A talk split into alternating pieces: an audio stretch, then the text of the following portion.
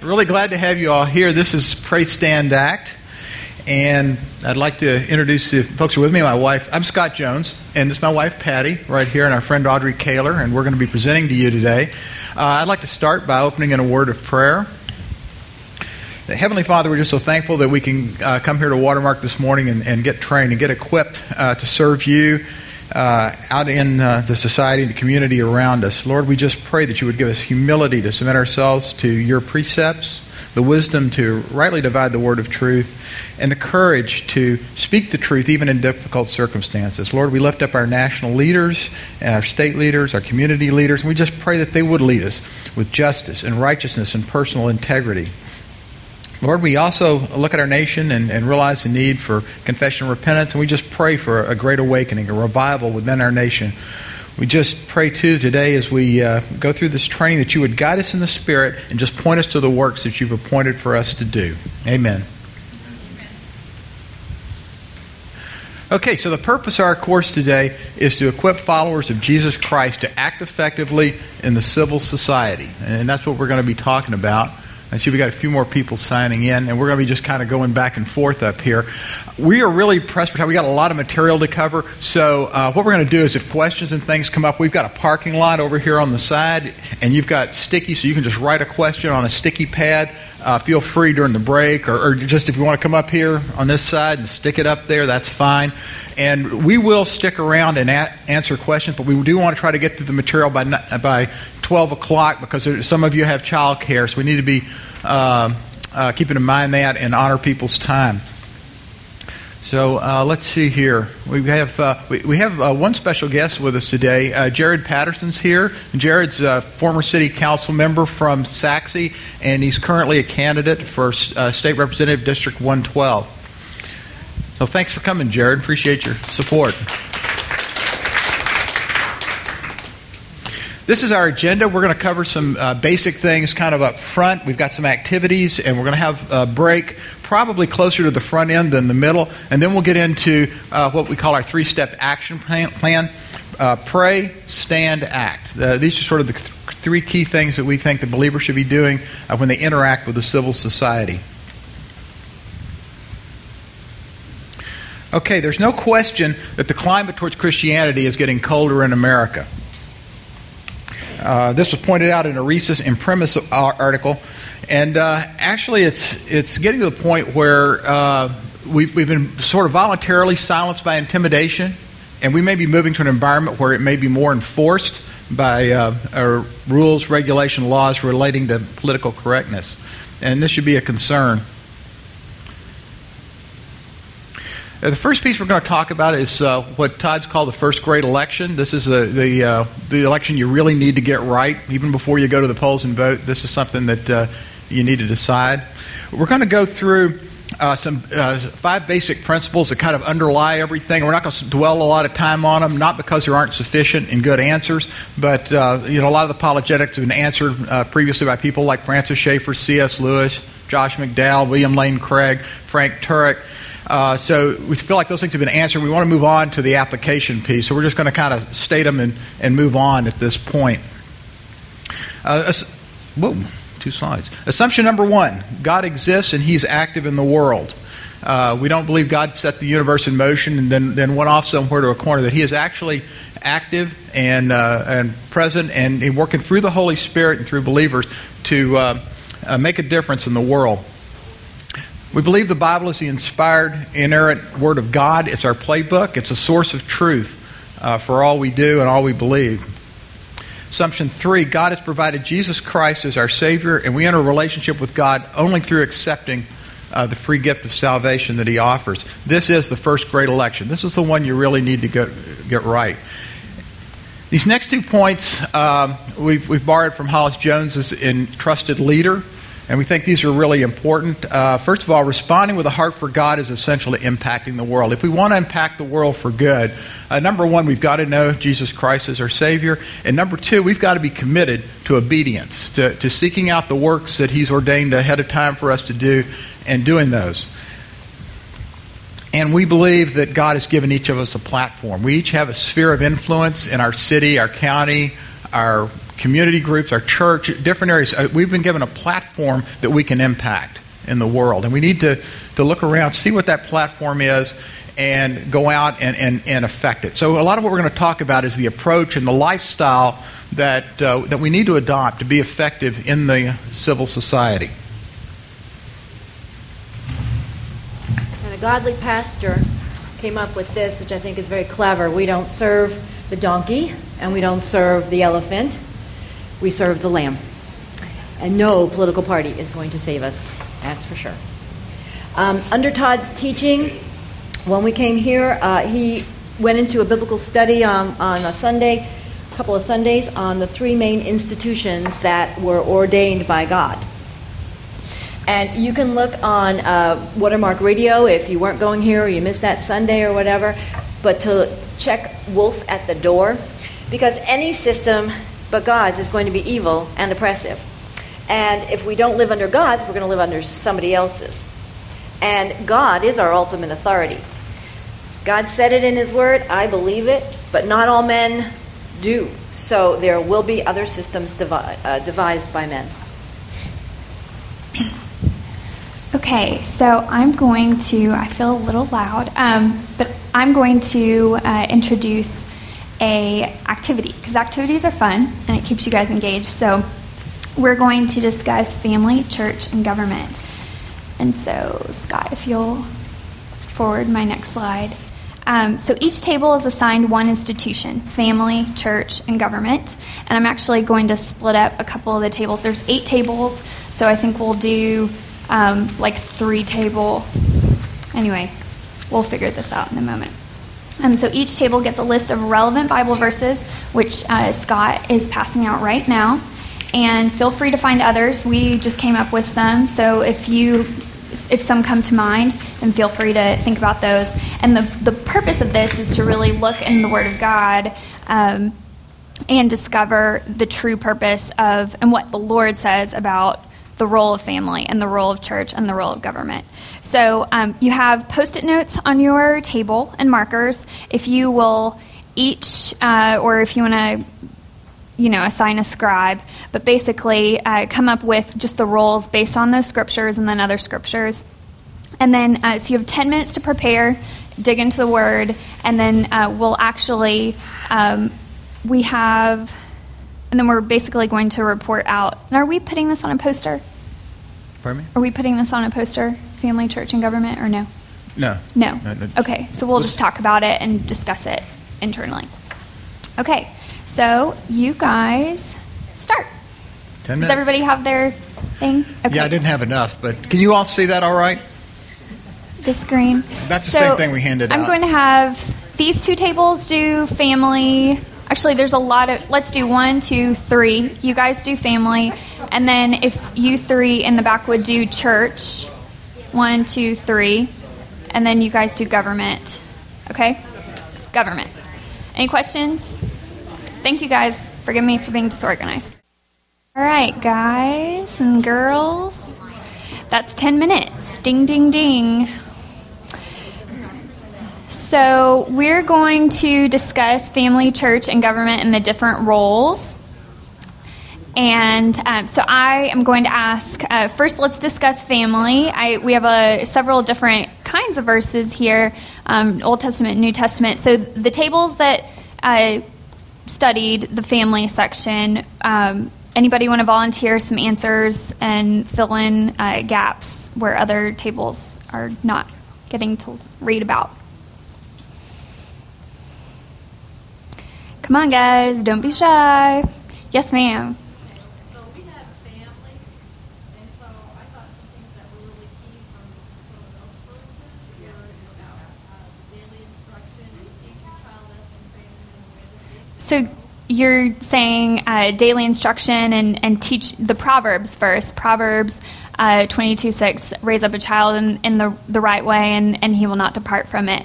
Um, so instruction and education of children. Anything else, family tables? There's an order of authority in the family. Christ the head over the man, and man is head over the wife. Without the authority, then the family. So there's a natural um, authority uh, kind of breakdown, and, and I hesitate to say hierarchy, but Christ is the head, and, and then husband, wife, and children. Great, great. Anybody else?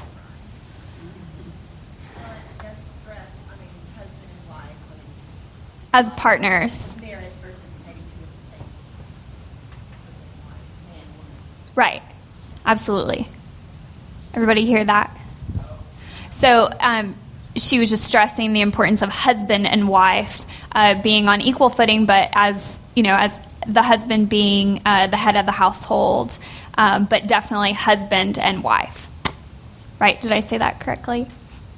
Anybody else? Okay, let's move on to church. Church tables. Anybody want to volunteer uh, a role that the church plays um, according to the Word of God?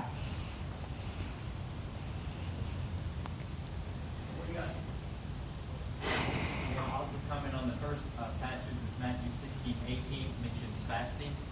And uh, in the passage, the passage is focused, is basically telling us that fasting, and we put prayer in there as well, It should be God-focused, not man-focused. So we're not doing this to receive man's approval or waiting for man's approval. It's we fast to God in private, and He will reward, reward it.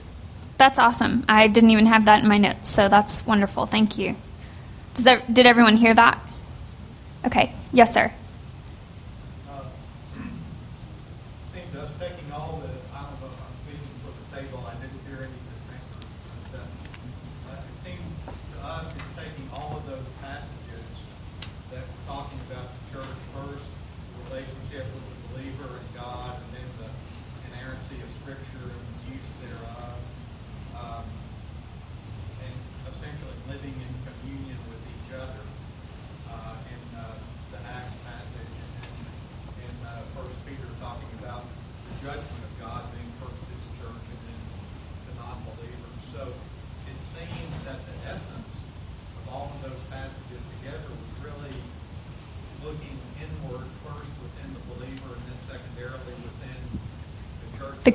of believers. And it, it kind of left hanging the question, maybe we can answer it next. It left hanging the question of what then, since we're more or less looking inward, yet we're living in a culture and a culture or in a society. hmm Great. Great. Yes. We just kind of took all of that and saw the first one as our, our motivation is to please God not in, in society. And that Second Timothy talks about that we have the Word of God as a firm foundation in a world where- that tells us there's no absolute truths. That we have a firm foundation in the Word that there is absolute truth. Um, and that the third passage in Acts uh, calls us to care for each other uh, rather than depend on the government to write us a check or whatever. You know, uh, we care for each other as believers and show the world this. And then the last one uh, about judgment that uh, you know we are called to share the gospel and love with others in light of judgment. That we are held to a higher standard. So what did we judge first? And in love, share that with the non-believers. Right. To so, in paraphrasing, to remind, reprove, and correct uh, fellow believers and, and non-believers, and, and sharing the gospel, and then also caring for widows and orphans and uh, people within our community of. Um, of believers, but also uh, those that are, are far from far from Christ. So great, awesome. Anything else? Yes, sir. Well, we noted also that in the uh, last, the first Peter passage, the context of this judgment beginning at the church, verse 16 before. However, if you suffer as a Christian, do not be ashamed, but praise God that you bear that name. The whole context is suffering, the suffering of Christ, that we will endure. Because, uh, and this, another passage in Matthew, we couldn't nail it down, but it talks about all who live righteous lives will suffer persecution. That's a given. That's a given. And so, you know, that's, I'm not sure how that really ties in with the judgment, but it was interesting that, you know, it's all related to suffering. as- as- Mm-hmm. You're absolutely right. Okay. Can, can I make a comment on that? Of course, I think that what, what that tells us is that we have to be prepared as believers to care for the victims of persecution, whether it's the people around us or other people in society. That's the warning there. All right, anything else on church? Okay, my government tables. Any thoughts or comments there? Yes, we've had a thorough discussion. And if you can speak up, I. Okay.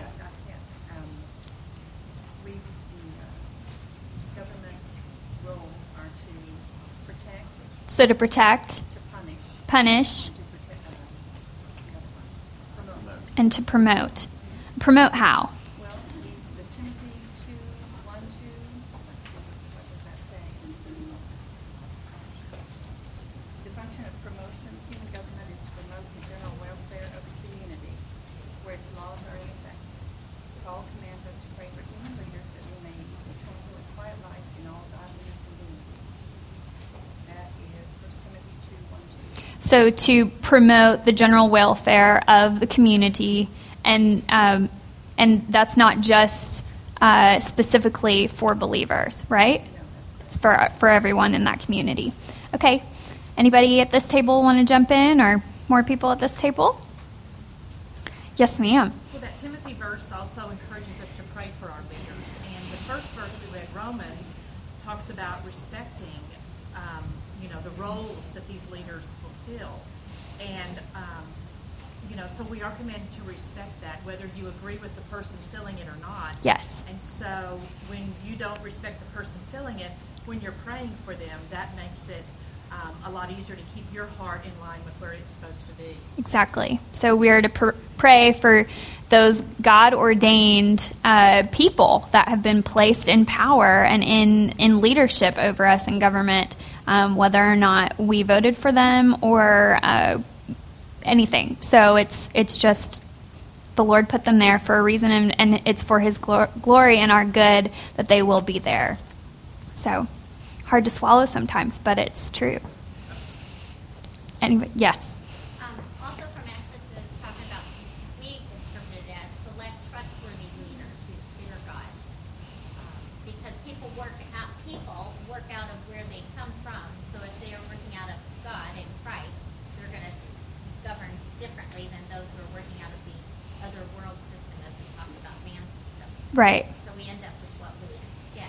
So judge the character of the man or woman that is running for office, um, and really get to know them. And, and I think there's really an importance of being an informed voter and uh, really doing your due diligence uh, on the forefront. So great. Okay, Patty. Thank you guys. Wasn't that fun? Good job. It's always good to go to the source to get the information. So, to summarize, we do have um, family, church, and government. I believe that through your study, you can see those, and through listening to Todd. Um, each one has distinctive roles. That's important. And what we want you to realize is, or what we think, is that when one institution usurps another, that the whole society will suffer. And that's, that's one of the biggest takeaways that we have. So I want to ask the question Has our government usurped authority in the family or in the church? So I have those two questions. So, so let's look, for instance, at education. Now, education is mainly public, all our tax dollars go to public education, and so um, you may choose to have private education or homeschool. Uh, and, as a teacher, years and years ago, they started to institute this thing called uh, values clarification. And f- for instance, uh, there's different ways to teach moral values. And, and so one way is to moralize, that's what they call it, where we place our values on somebody. Well, that's how we believe. God has instructed us to build that into our children. But that's how they refer to it. Another approach is laissez faire. Eh, no one has the right value system, so they'll eventually figure it out. Or we can just model and hope our kids or, or the next generation catch it. Or values clarification is which is what they kind of operate on, have built on, and improved, much to our chagrin, in, in the education today, where you help people answer their own questions, building their own value system. They're not concerned about the content, they just want to make sure the process happens of valuing. And then they're there, facilitators are there to assist in becoming aware of your value system and you standing up for them. So there is no right or wrong. That's just one of the ways that um, education has, has not been teaching righteousness. Uh, political correctness. Tolerance is number one. We cannot be judgmental. Well, if we say we're speaking the truth, soon as we say that, we have become intolerant. Um, who cares for the poor? It's, did we do that? Because I was having trouble hearing some.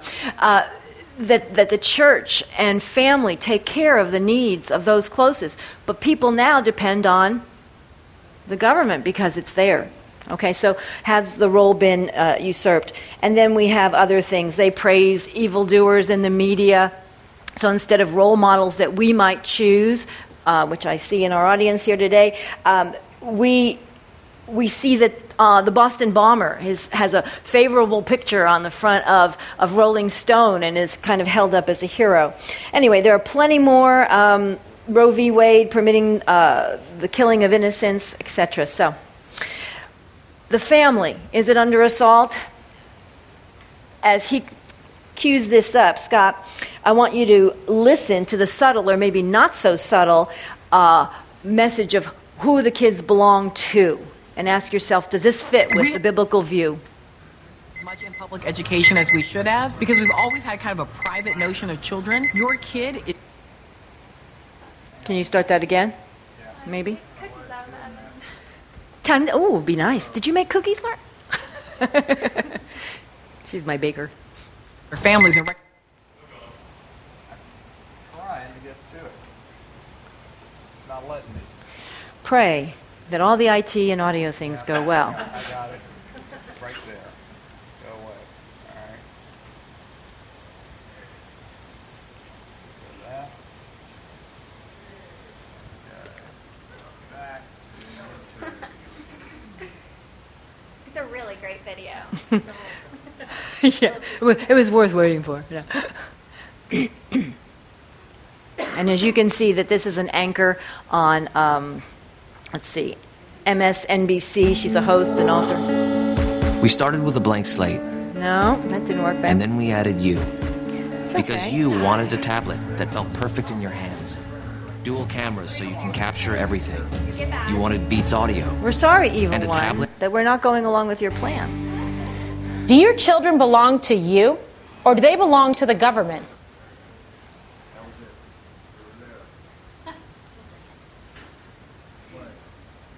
Now, according to NBC News' cable operation, it's not you. Take a look at MSNBC's new ad featuring one of their stars, Melissa Harris Perry, who is a left wing professor at Tulane. She You thinks children are the up. property of Why the collective. Listen closely. we have never invested as much in public education as we should have because we've always had kind of a private notion of children. Your kid is yours and totally your responsibility. We haven't had a very collective notion of these are our children. So part of it is we have to break through our kind of private idea that kids belong to their parents or kids belong to their families and recognize that kids belong to whole communities. Once it's everybody's responsibility and not just the households, then we start making better investments. Wow. So once again, another attack on the nuclear family. does Eric, that- we've seen and heard this kind of thing before, but how is more bold. popular than I You know, am. we, so we I need to point out that to that speak. isn't necessarily. So does that fit with our biblical model of, of family? I don't think so. The church is under assault. uh, I, I'm sure as you read through these, maybe you're interested. Um, maybe you've heard of the first one, but the second one. Did you know that uh, at veterans' funeral they are banning the mention of God?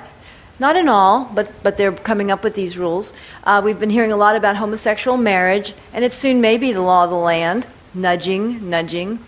Um, Family Research Council and Liberty Institute have a report out about religious hostility, and there are 135 pages in this document.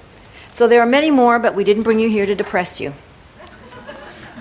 The church is what? Sorry, but we're going to em- embolden and equip and Take heart, yes. Uh, the church again under assault. This is in was distributed by the U.S. Army, and and you probably don't know this, but I'm proudly number one. And the reason you don't know it is because it's kind of hard to see there because I don't have a flag demonstrating me. But number one says evangelical Christians, only second to the Muslim Brotherhood. They'll just have to try harder. Wrong. Liberty is under assault. You've been hearing about the IRS waging a campaign for these different institutions. Um, I know I started a Tea Party, but we didn't ask for f- tax deferred, so or tax exempt status, but we personally were audited in 2011. Um, even Christianity, I think it was Good Samaritan, no, Samaritan's Purse. Uh, Franklin Graham's group, they had they've had some problems along with other Family Research Council, etc. And so some of these you're familiar with. We don't get the full slide, I guess. Okay. Um, I want you to look at that building. I don't know if you're familiar with this building, but this building is in Utah. This building will be complete in September or October of this year. It's in Utah. It is the NSA building, and it's going to be used to collect and store uh, data for the government, uh, phone and email data on all citizens. And it's been in the works, but I think we're only starting to hear about it now. Um, we have lots of other things. Republican congressmen actively trying to s- silence talk radio, um, trying to change the Second Amendment without going through the amendment process. Uh, the top one was Fast and Furious, if you're more familiar with that uh, point. And again, we're going to have laws against hate speech. But if we're speaking biblical truth, will that be considered hate speech? Okay. Um, while we were going through the first part here, we had somebody uh, join us that I'd like to introduce. Uh, Rafael Cruz is with us today. And Pastor Cruz, uh, he, he has a ministry where he's been reaching out to pastors and trying to educate them on, on getting their congregations involved in civic action, kind of the same things that we're talking about now. Uh, you may also know him. He's the father of Senator Ted Cruz. And, and he has a fantastic story, if you haven't heard it, uh, about uh, coming here from Cuba as a child and uh, or as a young man, and um, uh, you know the, what, what, this country's done for him. And he, there's an, uh, on YouTube, there's a speech he gave at Freedom Works recently. It's just outstanding. It's very inspiring. If you want to look that up sometime and watch that. Okay, Thomas Jefferson was concerned about the tendency of government to encroach on our liberty. And he said that's the natural progress of things for government to gain more power, to usurp authority, and, and aggregate it to itself. And he saw that as a problem. He also reminds us, though, that our rights are unchangeable. Our rights are unalienable. They were given to us by God, not by the government. And the government can't take those away. It doesn't have the right and the authority to do it. Marx and Lenin saw the other side of this coin they recognized that if they get the government to appeal to people's fleshly instincts, they start taking things from the government, pretty soon they can displace the family and the church and elevate the role of government. Now, that didn't work so well in the Soviet Union. And Alexander Solzhenitsyn, in commenting on, on the disaster that became the Soviet Union and Russia, summed it up this way. He said, Men have forgotten God. That's why all of this has happened. And he went on to comment actually on the entire history of the 20th century. And he said, I can't think of a better way to sum it up than this men have forgotten God. Okay, so um, I love Solzhenitsyn. I just think he's so inspiring. But um, so we have a great video that uh, Scott is queuing up right now, and um, it is actually of Watermark's uh, lead pastor Todd Wagner, who was um, a on a panel at the Wilberforce weekend in 2012. You're not familiar with William Wilberforce, uh, we have some great books over here. I wanted to mention this. This is kind of a great resource area, so during the break, you might want to walk over here and just take a look and see what great books are here.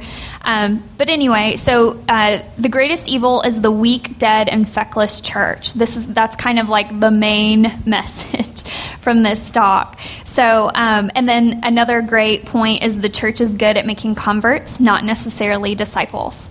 And um, uh, that's a little scary, but we need to get better at that. And um, anyway, David Barton uh, of Wall Builders um, fame, if you're familiar with him, he's a, another great person to look up if you are interested in this topic. And he was being prosecuted for his crimes that we are now well aware of, was asked, How in the world did you get these kids to follow you? How, how did you get these kids from good homes, many of them homes that even were associated with churches? How did you get these kids to be with you? And Manson looked dead at him. And he said, They were your children, and you turned them out, so I took them in. What I want to do with our short time together that we have in this little section of the DVD is, is, basically talk about why we are where we are. And then I want to talk about whose fault is it, and then I want to talk about what we can do about it. It's been well said that really the purpose of God's word is to afflict the comforted and to comfort the afflicted. My buddy Sammy, when he was talking to you earlier on this DVD, talked about the fact that there's a thin line between the prophetic and the pathetic. And what I'm going to make the case is that there's been some people that are out there that have been extremely prophetic. And you need to be comforted. We need to say to you, well done. Keep it up. Don't grow weary in doing good. Continue to speak out. We know it's costing you something professionally. We know it's costing you something in your environment. And don't grow weary in doing good. There is one whose opinion matters, and when you revile, don't revile in return. Follow the one who has suffered, leaving the example that you should walk in his steps. Though he committed no sin, we do, and so we can be more humble even than Christ was.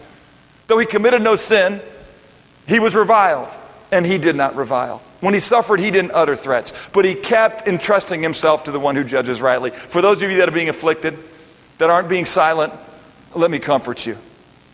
There is one who judges rightly, and he sees you. Stay strong. And now I wanted to say this. There are many of us, and specifically in the church, that need to be afflicted because we have put our children out and someone else has taken them in. Why are we where we are? Well, let's go to God's Word. Proverbs 29 18 says this Where there is no vision, the people it perish, is what many people quote. That's not really what it says. It says unrestrained. They'll be out of control, they'll go every which direction. There will be chaos and disorder and a lack of beauty and a lack of good. And that's what we see. That is because the prophetic voice that didn't want to be political had become pathetic. One of the heroes, one of the men that has really inspired this entire DVD is a man by the name of William Wilberforce. And we all know that Wilberforce was used by God to, to deal with the abolition of slavery and, uh, and the cruelties related to the slave trade. But the second thing that many folks forget about Wilberforce is that he was also very concerned with the reformation of manners, which is to say, polity, which is to say, to reform what people view as is right and is wrong. And as a follower of Christ, as a person who loved God and was concerned with doing good, Wilberforce said, we just can't take some symptom of our lack of polity, a symptom of our state. We must address the absolute source. And the source is that the church, which is the salt of society, has lost its prophetic voice. It hasn't done what it's supposed to do. It hasn't developed children that, that speak lovingly and winsomely and wisely in a way that they can take the things which they have heard in the presence of many witnesses and teach them to others also. You see, that's the plan. And the church is out there going, I don't know what to say. I don't know how to communicate. I don't know how to step up. Well, look no further than men like me who are charged with making disciples, not just converts, not just people who buy into the God idea, but people who can represent God. The fact that the church is in a spiral of silence is a tremendous source of pain to the world. God always enters into silence and corruption and speaks. That's, that's who Jesus was. He was the living word. The idea of a word was always around. It was this nebulous force of good that, that the Greeks believed that if you stood against it, if you rejected it, if you uh, lived contrary to it, that it would cost you greatly. But they had no idea how to know the word really, and so there was just a tournament of narratives, much like we're in today. And then God showed up in the person of Christ, in whom all the fullness of deity dwelt in bodily form. And the Word spoke, and the Word became flesh and dwelt among us. God moved in. God never gets caught in a spiral of silence, and we are His body. We are His people. The greatest evil in America today is not some radical movement that's trying to redefine marriage, not some people who, because of what is a purported maybe discontent in their life, wants to illumin, uh, eliminate children that are in wombs that they don't want there. I think the greatest evil in America today is the weak, dead, feckless church. They are our children, and they have taken them in. In 1908, G.K. Chesterton, who was writing a biography, I, I heard even just yesterday as I was being equipped, about Thomas Aquinas, observed this. We don't just need to convert the heathen to Christianity, we need to invert, convert the Christian to Christianity. I have seen I have seen the enemy and he is us. This spiral of silence, the word is silent. The one that's to incarnate the goodness and greatness of God is not doing his voice. God has long used those that are in robes to bring about what is right in society. I, I, heard also in my recent studies and learnings that, that those that wear the robes in society really are the ones that define society. I, I'm not wearing a robe, but the profession of which I'm a part is typically the ones that wear the robes. And then the others that wear the robes are those that prosecute justice and do what is good. But if we are a society of the people, by the people, for the people, and the people are sheep without a shepherd and they're unrestrained and they go every which way, why are we surprised that the judges they elect and the politicians who will then enforce what they say is right is not rooted and founded in that which is ultimately right and true and honorable and pure and holy? What is the problem? The problem is the church, which is the salt of society. When there's a decaying meat, you can see how salty salt is. The decay is there because salt hasn't been in place, and the decay continues because salt hasn't been salty. You are the light of the world. There is no plan B. And the fact that we are silent, the fact that we are putting our light under a basket, means that the world continues to walk in darkness. And so when the blind lead the blind, they both fall into a pit. So what do we do? Well, we've got to be equipped. And, and pastors need not scold people. Pastors need to get equipped themselves. They need to go to the colsoncenter.org. They need, to, they need to go to places where they can learn to articulate in a winsome, loving way, seasoned with salt, as it were, to quote the words of Paul. So that those who hear the words that they say can then themselves repeat those things to others. We look, need to look no further than the church. It, it, it grieves me that when I hear people in the church say that they don't want to be political because they don't understand the origin of politic is what is right. And the reformation of rightness is what will put America back on the right course. And the people that God wants to use are the people that embody the word of Jesus Christ.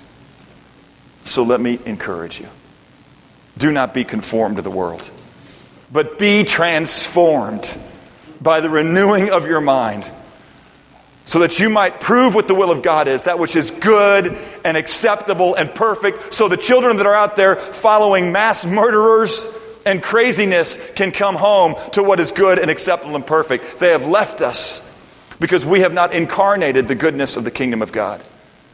Start with your marriage. Start with loving the children that have come out of your womb. Make disciples. Speak the love of Christ in a way that is consistent with the God you say you worship.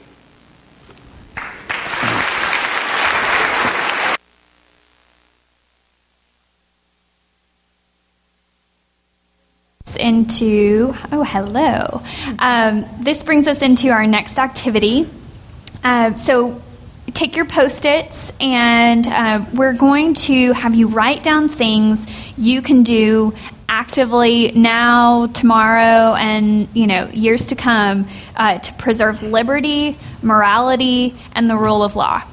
So just brainstorm what liberty, morality, and the rule of law means, and what you, as an individual or as head of your household or you know in your work life, whatever, what you can do to preserve liberty, morality, and the rule of law and then I'll do a follow up. Um, it says 10 minutes on the slide, but I honestly think you can do this in five because I believe in you. So do five. We'll check back. Go, team, go. Sorry to keep us going, but I tell you, it's been hard. We've tried to cull it down, and already we're behind, as usual. I got it. Oh, we've got it. Good. As you gather,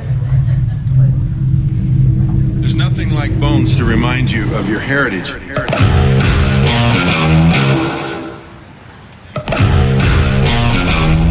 The set of ideas that is being implemented and advanced in this capital at this time is terribly frightening to people who are students of history.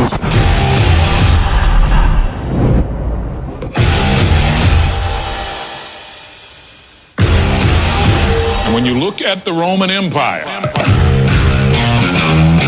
the parallels to what is going on in America are absolutely frightening.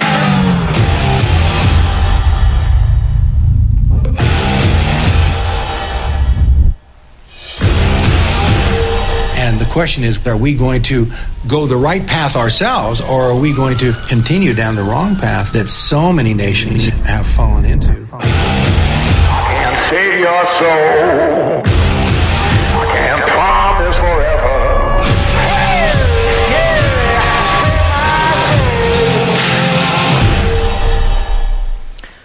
Wish we had time to show that movie. We don't, but I highly recommend that you get an opportunity to see the movie. Um, what we'd like to do maybe is to try and be able to show it here and invite people to see it. Um, you have to pay the royalties for it, or it's available on DVD. Kirk Cameron. But I really encourage you because the information is fantastic and yet it's done in a very, very entertaining way.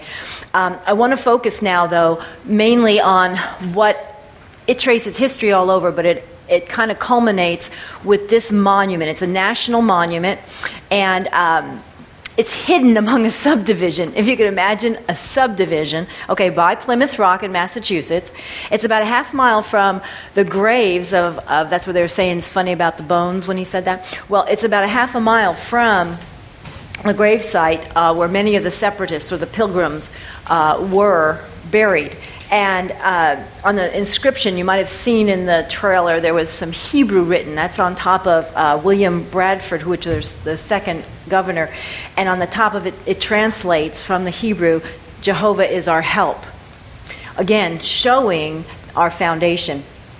The monument, the National Monument, was built by Congress and the state of Massachusetts, and it answers the question how do you build liberty?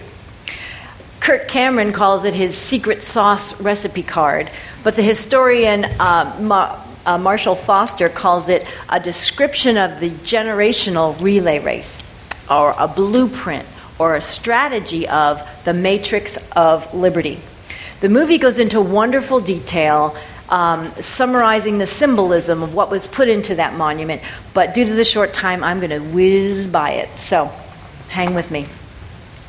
The main ingredient is faith, and her head's cut off. Sorry about that. Um, but she's faith, okay? And she has uh, at the top of there, and she's pointing to God, representing uh, heaven there. And in her hand, she's holding an open Bible, okay?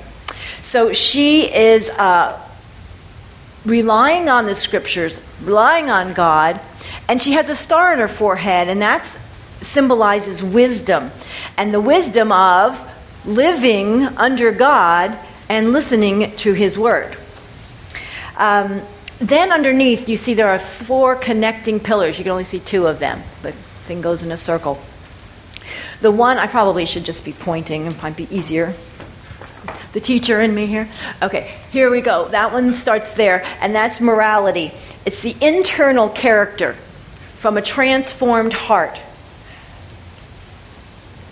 the side statues so below that there are some side statues and that emphasis the, has the word evangelist and that emphasizes the spreading of the gospel because only jesus christ can transform our heart and that's what they believed as well.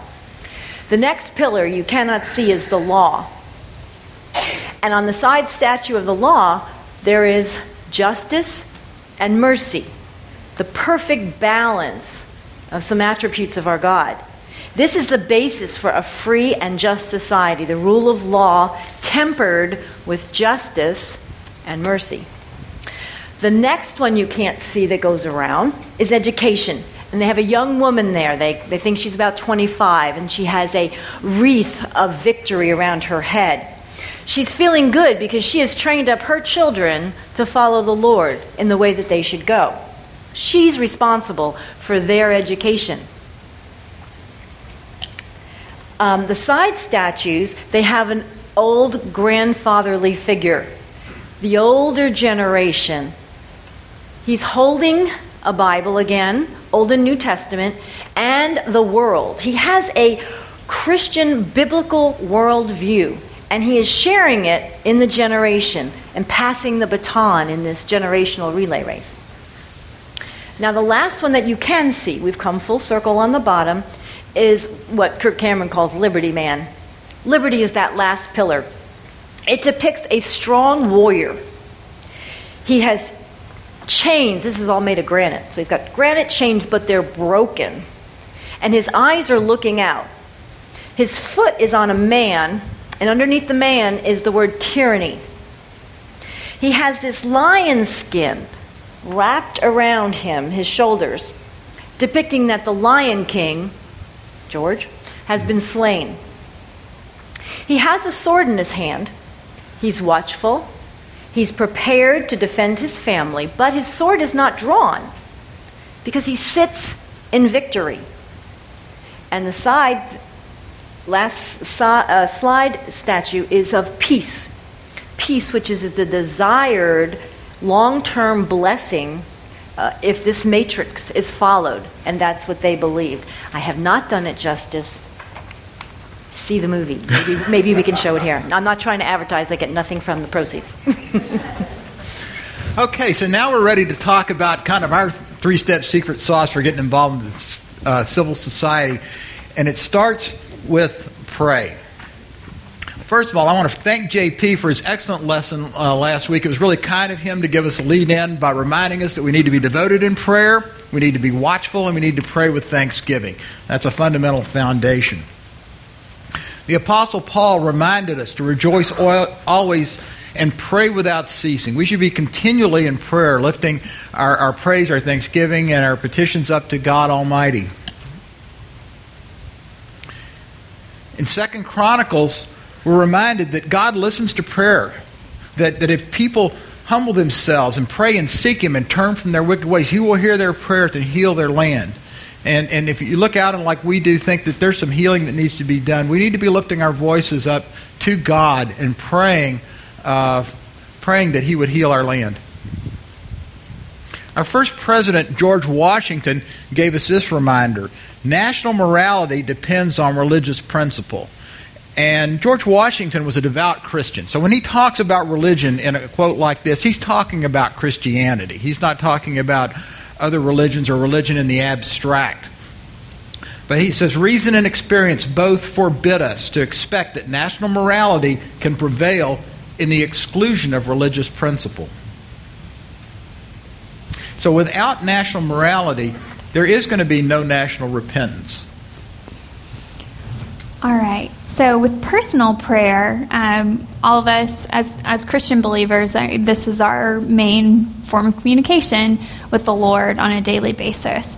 Um, so, we always want to make sure that we uh, approach the Lord. I mean, there's a number of different ways uh, that you can learn to pray. There's the ACTS method adoration, confession, thanksgiving, and supplication. Um, I just for fun, I kind of Googled different ways to, to pray last night, and there's lots of different ways. It, it really doesn't matter as long as you approach Him with humility, courage, and wisdom, and just and and approaching Him with a sense of um, just just real need for Him. Uh, and for him to really speak to you and to um, just kind of approach him with humility. So um, one of my favorite things that Todd has ever uh, has said in one of his sermons is, "If I want to change the world, draw a circle and change everything within that circle, and then invite other people." to come into your circle and kind of do life with you. And through that method, we'll eventually change the world, ideally. So um, that's kind of what I think about when I think of prayer is I'm my purpose in prayer is I'm approaching the Lord um, so that He'll speak to me and challenge me personally through His Word and through prayer, um, so that I can change and then be a positive impact on others. So, um, humility, uh, one of my favorite verses just in terms of walking humbly with, with God as Micah 6 8. He has shown you, O mortal, what is good, and what does the Lord require of you to act justly and love mercy and to walk humbly with your God. So that's a great daily reminder. And wisdom, um, you know, we just it's important that we uh, have a spirit of wisdom and more than anything, I'm, I'm not wise, um, but I am asking for wisdom and discernment. And so, also, when you're praying for our leaders, um, both elected and even praying for your husband or praying for your children, pray for wisdom. Um, so, the fear of the Lord is the beginning of wisdom, knowing your place in things, that God is, is above us and, and God is um, all encompassing and all powerful, and that we need Him. So, um, let's see. And then wisdom from above. I love this verse, and I'll just kind of uh, go over it quickly. But who is wise and has understanding among you? He should show his works by good conduct, with wisdom's gentleness. But if you have bitter envy and selfish ambition in your heart, don't drag and deny the truth. Such wisdom does not come from above, but is earthly, unspiritual, demonic. For where envy and selfish ambition exist, there is disorder and every kind of evil. But the wisdom from above is first pure, then peace loving, gentle, compliant, full of mercy and good fruits, without favoritism and hypocrisy. And the fruit of righteousness is sown in peace by those who cultivate peace. James 3 13 through 18.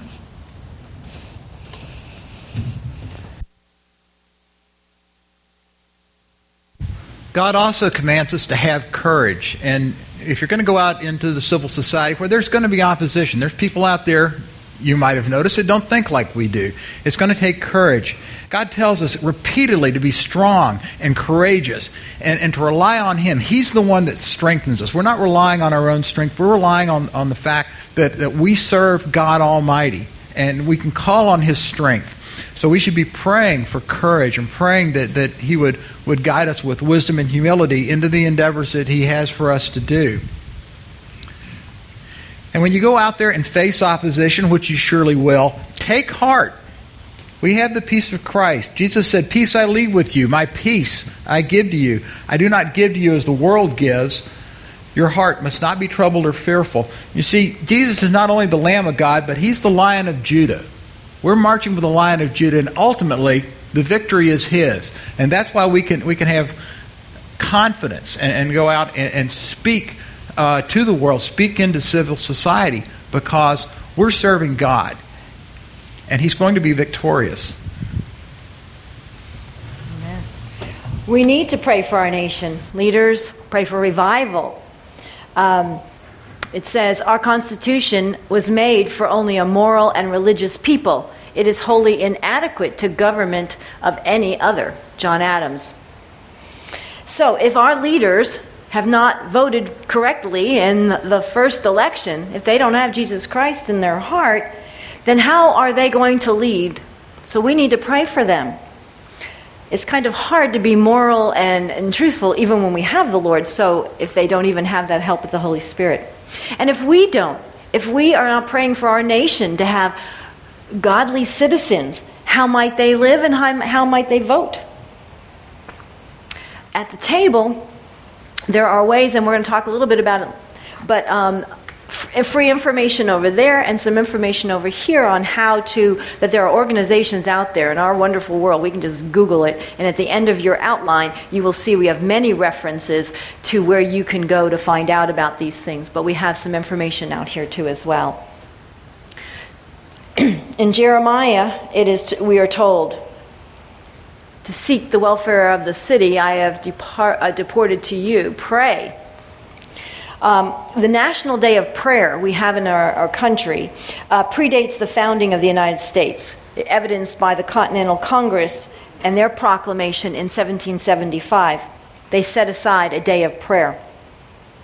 In 1952, Congress established a National Day of Prayer, and in 1988, Congress said, made a law and amended it, des- designating that the National Day of Prayer is to be the first Thursday of every month of every May, sorry. That'd be great if it was every month, but it's not. First Thursday of every May. So you can count on it. You already know the next date. I think it's May 1st for next year.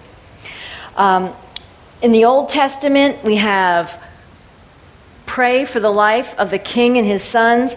Well, as recorded in Ezra, King Cyrus issued a decree that the temple be rebuilt.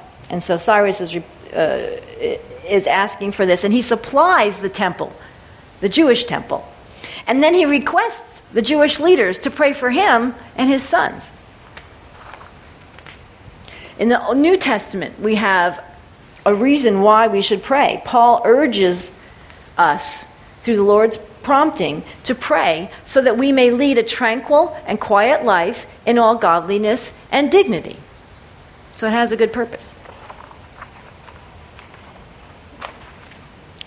Praying for our leaders. As we talked about praying for ourselves, we need to pray for them for the same thing. Pray that they elect Christ as their Savior and have the same virtues that we have and desire in our hearts. Okay, Reverend Charles Finney. He was an evangelist in the 19th century, uh, commonly associated with what we call the Second Great Awakening. And uh, he answers the question why are politics corrupt? He says, our, if our politics become so corrupt that the very foundations of our government are ready to fall away, the pulpit is responsible for it. In other words, he's saying that the church is responsible for the morality of the nation. We're responsible for speaking truth, leading to be models and examples. Uh, the church needs to set, step up if we're going to change the direction that we're heading right now, uh, because we'd rather be Nineveh than Sodom. So we'll talk a little bit about revival. In, in Amos, it says, Hate evil, love good, maintain justice in the courts. Perhaps the Lord God Almighty will have mercy on the remnant of Joseph. And that's what we want to do. We want to encourage people to turn from evil, to love what is good, and seek justice. And perhaps God will have mercy on our nation. Uh, I've heard many godly men say recently that they feel like the Holy Spirit is really moving, that we may be on the, the verge of another great awakening. I'm not a prophet. I don't know. But I'll tell you one thing if that's what's happening, I want to be a part of it. I don't want to miss it. Okay, the, the, uh, the first Great Awakening took place in the 1700s. It began in uh, 1731 with the preaching of Jonathan Edwards in Boston, and he went on. It spread out from there across all of New England, and it really got a kind of a jump start when George Whitefield, the uh, English evangelist, uh, crossed over in 1740 and began preaching in the United States. And Whitefield's like, like an amazing guy. This guy crossed the Atlantic 13 times to preach in the United States. Now, I don't know about you, but go, crossing the Atlantic in coach is a beating. Okay? This guy came across on a sailing ship. It was wet, it was cold, it was dank. 13 trips he made. He, he, he preached over 18,000 sermons and reached an estimated 10 million people. Uh, amazing guy. No PowerPoints, no microphones, no video, no YouTube. Um, really amazing. But as he did this, and people like Jonathan Edwards and the other, the other clergy began to speak, there were some things that kind of bubbled to the surface. And some of the significance is they began to talk about the fact that all men are created equal in the eyes of God. They talked about things that all men deserve equal justice under the law. And they began to think, you know, uh, if we're really going to preserve religious freedom in our country, we need a system of self government. And, and we also need to be represented in the English Parliament. So these things began to be talked about. And frankly, eventually, when, when King George kept putting, pushing back and resisting their demands, it led to the Declaration of Independence.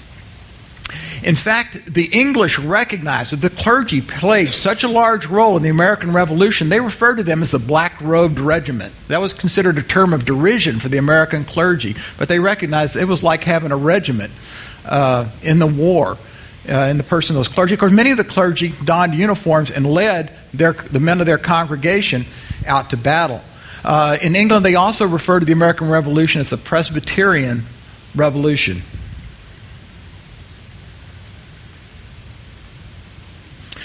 The uh, second revival in the United States occurred in the early part of the 19th century. It started about 798 and ran through about 1850. And it was a little bit different. Some of the focuses there were Christian education, social activism, uh, political activism. Some of the movements that came out were women's suffrage, but most significantly, abolition. Actually, this movement started in England also. England uh, underwent a, re- a, Reformation, which, uh, two things. Uh, one was uh, the abolition movement and the anti slavery movement that rose up in England that was also accompanied by the Reformation of manners. They tried to reform. Actually, British society was a pretty ugly place before the Reformation of manners, and they began to get into things like prison reform and um, and other issues like that, stopping animal cruelty, and, and to reform the British society. And that just spilled over here. So many of the same things came to the United States. But the greatest impact is uh, it really seared the conscience of the country in regards to slavery. And that's what kickstarted the abolition movement, eventually led to the Civil War and the freeing of the slaves.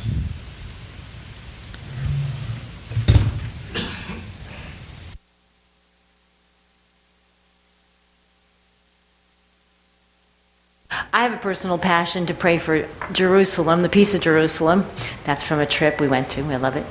Anyway, so I wanted to find out um, what are the things that you have decided would be a good under the action point of prayer. And we kind of came up with this idea because, or really my husband did, because we were gathering, gathering with like minded people, but all people wanted to do was to vent and send emails and forwards. And it's like, we've got to do something, people. So, let's see what you have put down here. Pray for our leaders. Good job. Do you know who your leaders are so that you can pray for them? Pete Sessions, people might have here. We have our president, vice president, etc. Just plain pray. Amen. Start the day, continually through it, end it with it. Up, start the day with prayer and the word. Perfect. Pray with other believers. Yeah, there's no reason why you can't get together with some other believers and pray specifically for some of the things we've talked about today, as well as your families and such. Moms in Touch started to pray for their school children, praying for teachers, and then we can expand that. I'm trying to think of what it would be called. Moms in for politics. Mom, never mind. Pray daily with intentional prayer. Yes. Know Christ as liberator. Yes. Know the word. Yes. Read scriptures. Yes. Pray for leaders continually. I know if I was up there, I'd be praying, having people pray for me not to lose my soul. I can imagine you would get up there and get right into the swamp. Scripture memory. Know the word. Good choices. Good choices.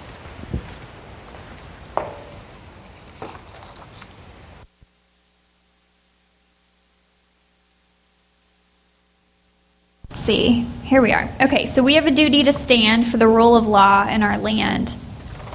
Um, stand on the Bible first and foremost. 2 Timothy 3:16 says, "All Scripture is inspired by God and is profitable for teaching, for rebuking, for correcting, for training in righteousness."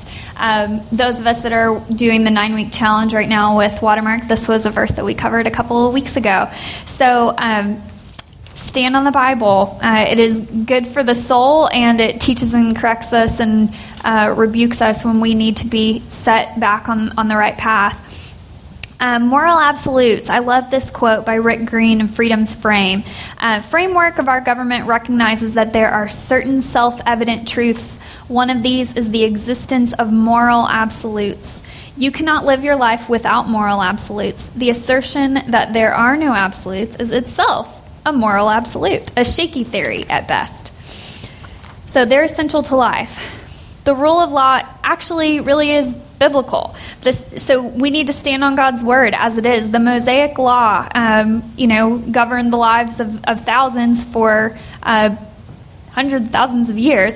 But the founders relied on Judeo-Christian principles our founders uh, really relied heavily on John Locke's two treatises uh, on government, which actually includes over 1,500 references to the Bible as fundamental to government. Um, it's actually a, a, good read. I read through some of it uh, in preparing for this, so that that's good. But um, you know, it's it's just very important that we understand the difference between a constitutional republic and a democracy. We actually are a constitutional republic.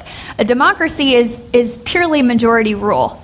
So if the majority of this room decided that I needed to leave the room because I have red hair and freckles, and it doesn't, the majority rule is not respecting that I have inalienable, inalienable rights, then I would have to leave the room. But because we are, this is a dumb example, but you get my point. Because we are a constitutional republic and I have protected rights and there are checks and balances in place for a reason, we're a constitutional republic. Does that make sense? So that's important to really grasp. Um, select capable men and women. Um, so in Acts 6 3, therefore, brethren, select from among you seven men of good reputation, full of the Spirit and of wisdom, whom we, we may put in charge of this task.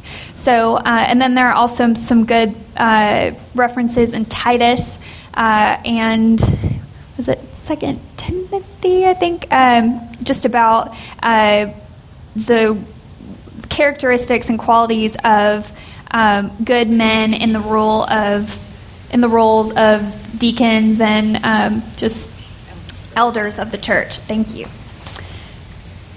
So here you go, Scott. Thank you. Okay, so let's talk a little bit about Romans 13, and, and this may spawn a little bit of controversy, but Paul says in Romans, Let everyone be subject to the governing authorities, for there is no authority except that which God has established. The authorities that exist have been established by God, and consequently, whoever rebels against the authority is rebelling against what God has instituted. And those who do so will bring judgment on themselves. And uh, one of the things about this verse is this is a verse that the Protestant leaders in Germany went to in the 30s to justify the fact that as Hitler was rising to power, they didn't want to oppose him even though he was breaking the laws of Germany as he came to power, uh, they said, well, we, we, can't, we can't do that. Um, as Audrey said, we are a constitutional republic. We're, we're not a democracy. Uh, just we don't do whatever the uh, uh, the majority says. We must follow the law, and that means that our governing authority, in my opinion, is the U.S. Constitution. That's the, that's below God. That's the next governing authority. And that means that when he says everyone is subject to the governing authority, that means that people that are put in elected office or appointed office or judges or whatever, they are subject to the governing authority. They're subject to the Constitution and the laws that are properly enacted under that. And they need to obey it as well. And when they don't, what happens when the government stops obeying the governing authority over them? Well, that's a time for the citizens to get involved and make some changes. You see, we have a system that allows the citizens to hold governing officials accountable when they violate the laws under the governing authority. And it's important that we do that because, as Thomas Jefferson said, government will just increase its power. We may have a limited time in which we can actually use the instrumentalities of government, of the electrical process that we have in our hand today. And uh, as Lenin and Alinsky have reminded us, once the guns of government are turned on the citizens, choices get a lot more difficult.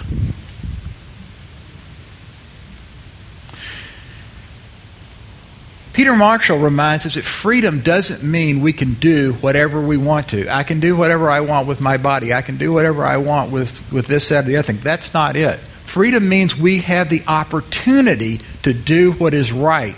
That presumes that we know what is right, and, and, and that we're informed about what is right, but that's, that's a tremendous opportunity that's given to us.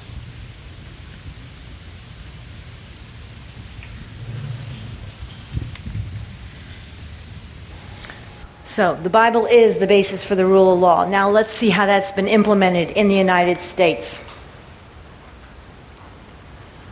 Every civil government is based upon some religion or philosophy of life. In America, the foundational religion is Christianity. Our liberty, growth, and prosperity was a result of biblical pros- philosophy of life. That's by Noah Webster.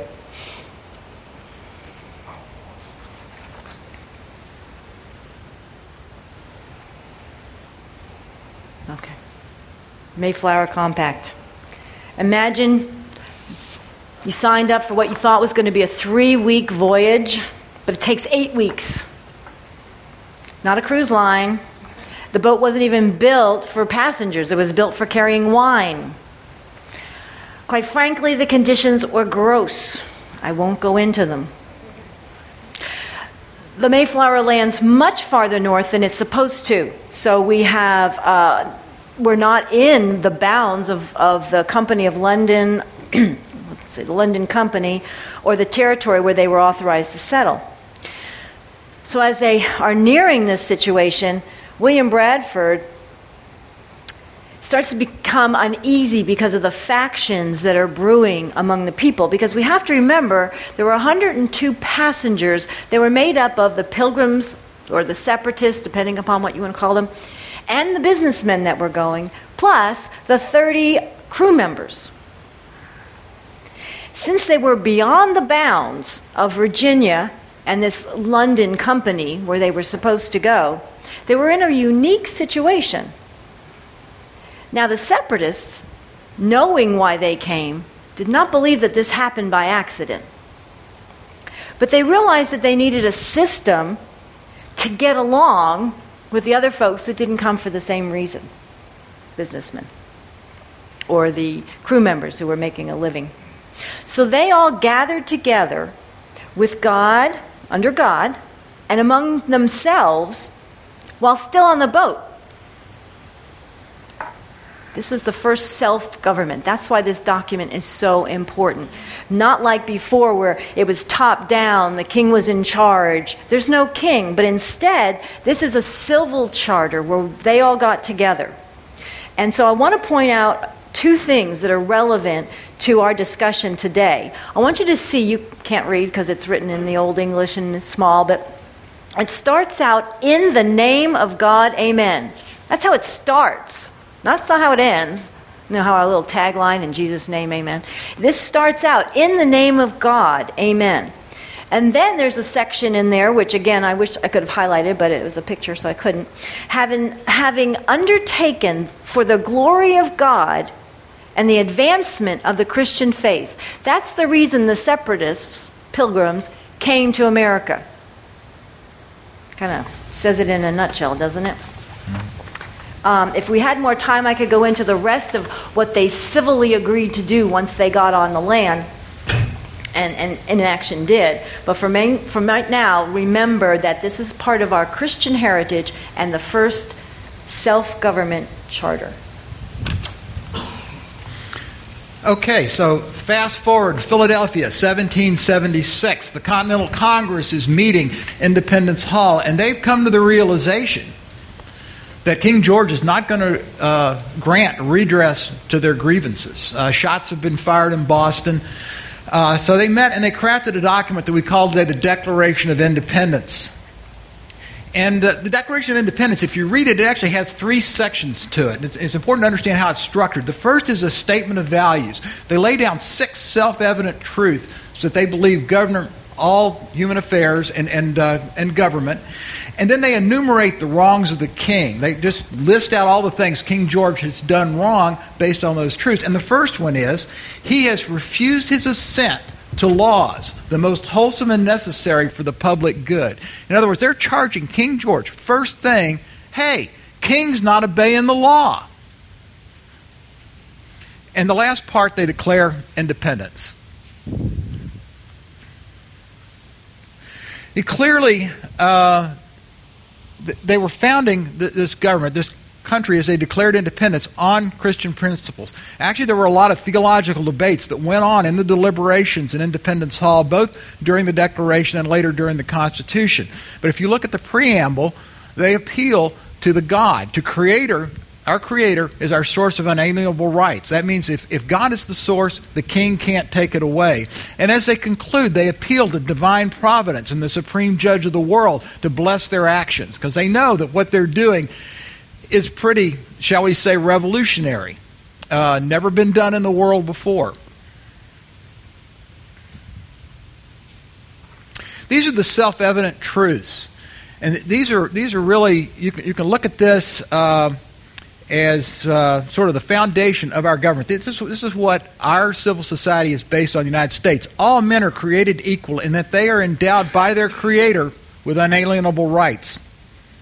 Governments are instituted to secure these rights. Governments derive their just powers from the consent of the governed. It is the right of the people to alter or abolish government. This one's interesting. Mankind is disposed to suffer while evils are sufferable. In other words, we'll put up with a lot of nonsense, but it is the right and duty of man to throw off despotic government. Uh, if you work in business, you're used to seeing a thing called a vision and value statement. The Declaration is the vision and value statement for the United States. The Constitution is based upon that vision and that values that was laid down in 1776 in Independence Hall. Dr. Larry Arnn, the president of Hillsdale, Hillsdale College, said the moral foundation of the Constitution is the Declaration of Independence and its principle of equal rights. Under the Constitution, government was to be limited to protecting those rights.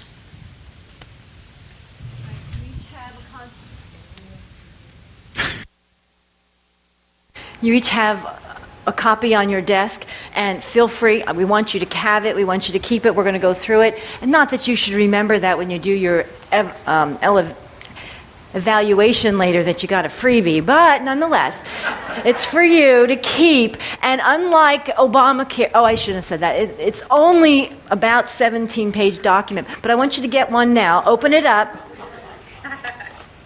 It starts off, uh, your copy may, um, I think yours was, is different one copy than I have, so our page numbers might be a tad off.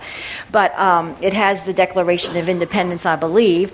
And then it starts with the preamble, which the preamble, if you don't have one, there isn't enough at your table, put your hand up and Audrey will bring you one. Okay.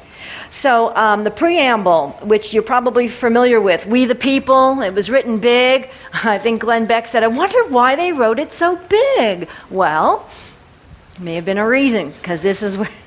We're the ones who put this together, we the people.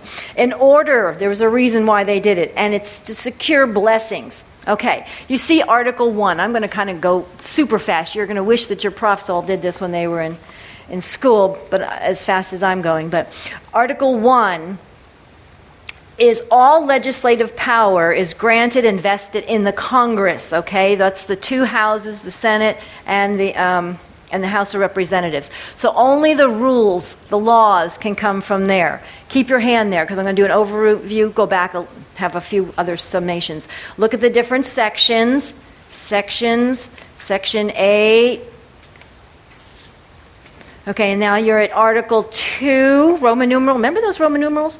Okay, num- I'm on page 9. I don't know in your document where you are. It would be close to that, I would imagine. This is the executive power. This is the president, okay, and all of his executive powers. Okay, turn the page. Come to Article Roman numeral 3. Mine's 12. 26? Really? I thought this was a 17 page document. Okay. You have, must have the. Uh, oh, there's stuff in the beginning. Oh, okay. All right. Okay. Article Roman numeral three. That's the ju- judicial power um, uh, that about our courts. And you'll notice this is kind of pretty small. These three branches of government, of the three branches of government, they kind of get the least text. Article 4 is next. That is the states, their rights and duties. Article 5, keep turning the page, Roman numeral 5, amendments to the Constitution, how you would amend the Constitution. So if you change things, that's how you go about changing things. Isn't that interesting? The founders had a way to change things. Oh well. Shame it's not followed. Okay, Article 6 that's about prior debts, kind of had to do with when, what was happening back then. Then we have Article 7. This is the ratification process. We may be hearing about more about that. And then these are the people who were involved in the signing and the putting it together. And mine continues about the convention, maybe yours does too. And later on, we will talk about the Bill of Rights with, with Audrey. Now, go back to where I asked you to do a placeholder for your Article 1 just as a wrap up on the legislative branch. Maybe you're remembering this from history, or maybe you're realizing, I didn't know this. I know my homeschool daughter knows. Anyway, section one that only the legislative power is granted to Congress. So nobody else is supposed to make up the rules. Section 7, if you flip to that, that's where the bills are raising the revenue. They must originate in the House of Representative. Okay? So when you want to talk about how money gets, go to your rep. Maybe many of you have Pete Sessions. Section 8. Now, you can count them 18 specific powers granted to Congress. So if you look at Section 18, I mean Section 8, you'll notice it says Congress shall have the power to, okay, to do this, to do that. Okay, so that's where we're counting the 18. To lay and collect taxes, skip down, to borrow money, Next one, to regulate commerce. Next one, to establish the uniform rule of naturalization. Well, that could be interesting. Okay, anyway. Um, all right, and if you count all those twos, you'll come up with the 18. Notice at the very end, there isn't any general provision. Doesn't say all of this plus anything else we decide. It doesn't say that. It is limited to these. There's one more section in here that has the Congress has the power, so we could say maybe 19, but it's just not in here. But that's it. Not that we would know that by experience. Okay, executive branch. Executive power is vested in the president. He takes an oath, and the oath says, and you'll, if you go down, you'll find it. I've passed it. But it says, to preserve, protect, and defend the Constitution of the United States. Preserve, protect, and defend. I guess you should know it. Again, judicial, ju, judicial. Would you say that for me? Judicial. Thank you. Branch, and it is smaller. It talks about the power in the Supreme Court, the inferior courts, as Congress may establish. It defines the jurisdiction in Section 2 of the federal courts to federal law, interstate cases, foreign cases, and maritime cases, and it preserves our trial by jury. And the Section 3 of that article talks about treason.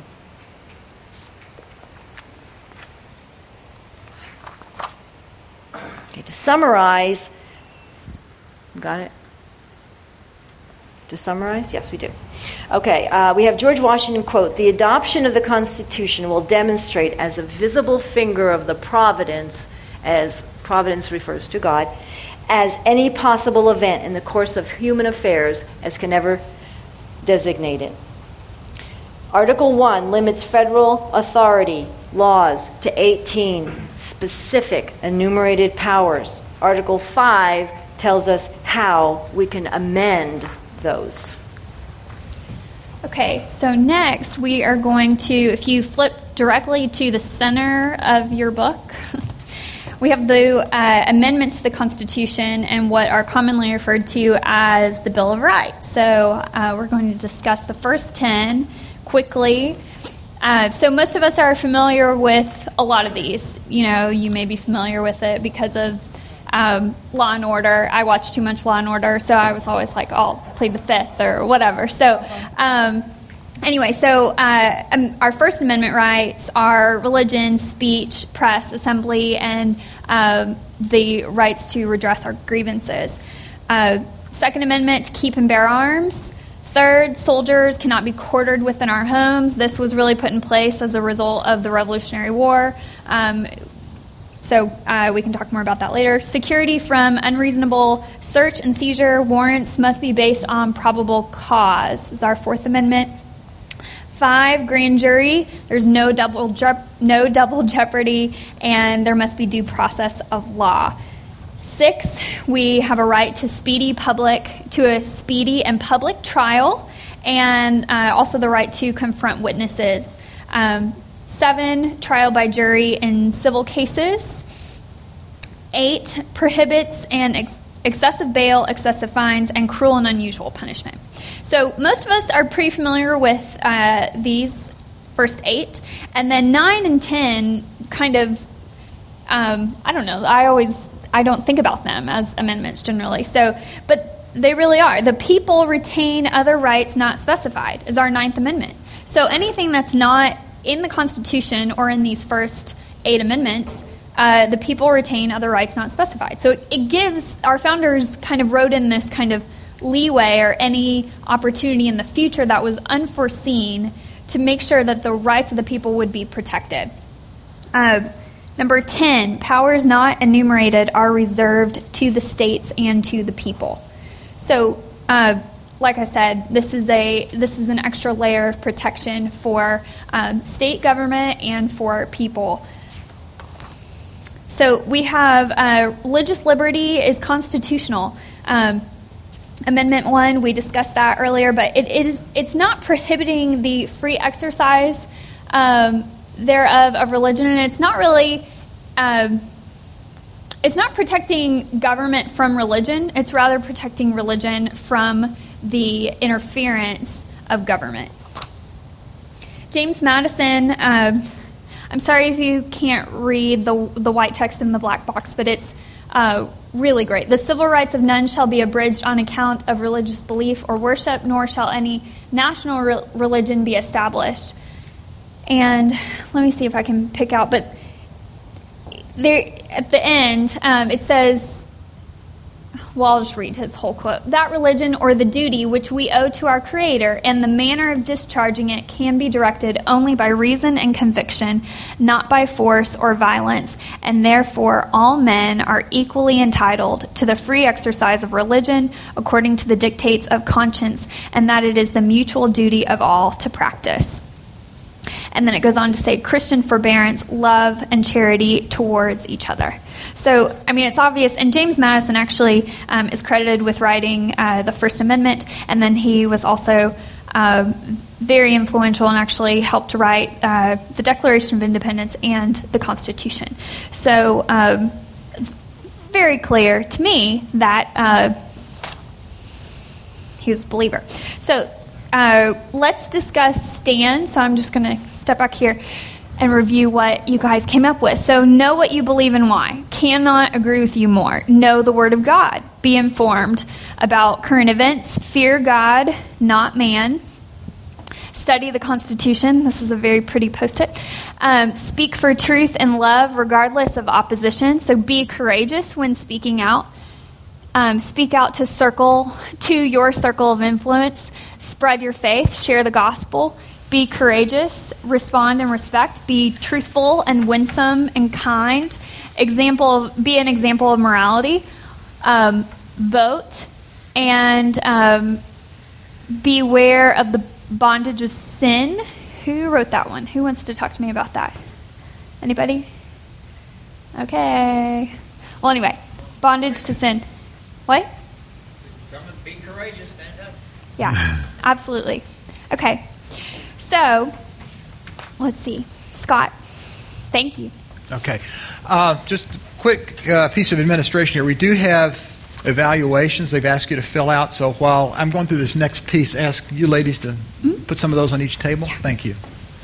Okay, so now we come to the third step in our, three part process. We've covered pray, we've covered stand, and now we're going to talk about act. And we ask the question how then should we take action when the opportunity exists to do so? And I've got this uh, poster I stole shamelessly from C.L. Bryant. Uh, he really intended this uh, to be aimed more at the black community, but I think it applies to us as well. And uh, he says, You think you're up there at the top. You think that, that you're living in freedom, when in fact, you're actually on the right side. You're in apathy. And if we stay in apathy, if we're apathetic, and our government keeps increasing in power and taking more to itself, we end up in enslavement at the bottom where we're headed. What he says is we should be in revolt. Now, I'm not saying go out and let's have armed revolt. Remember, we're in a nation of laws. We have instrumentalities at our disposal. We have the ballot box. We have party processes. We have many other civic processes that we can use to revolt when the government starts exceeding its authority. Martin Luther King Jr. said, Freedom is never voluntarily given by the oppressor, it must be demanded by the oppressed. When we look in the Old Testament, there are many, many examples in the Old Testament of religious people, religious leaders, speaking truth to the political leaders. Moses confronted Pharaoh, let my people go. Samuel confronted Saul, what is this bleating of sheep that I hear? Nathan confronted David, You are the man.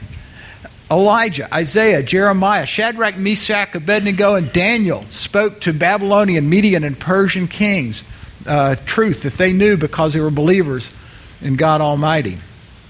In the New Testament, we have the example of Paul. At least three times in the book of Acts, Paul asserted his rights as a Roman citizen to stop what was being done to him by the authorities.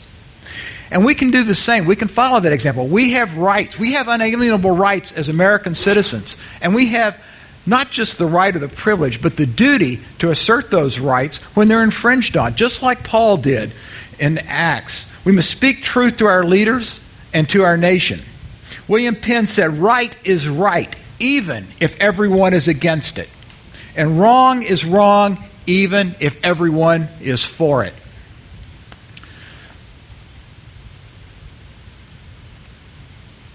So, how about the separation of church and state?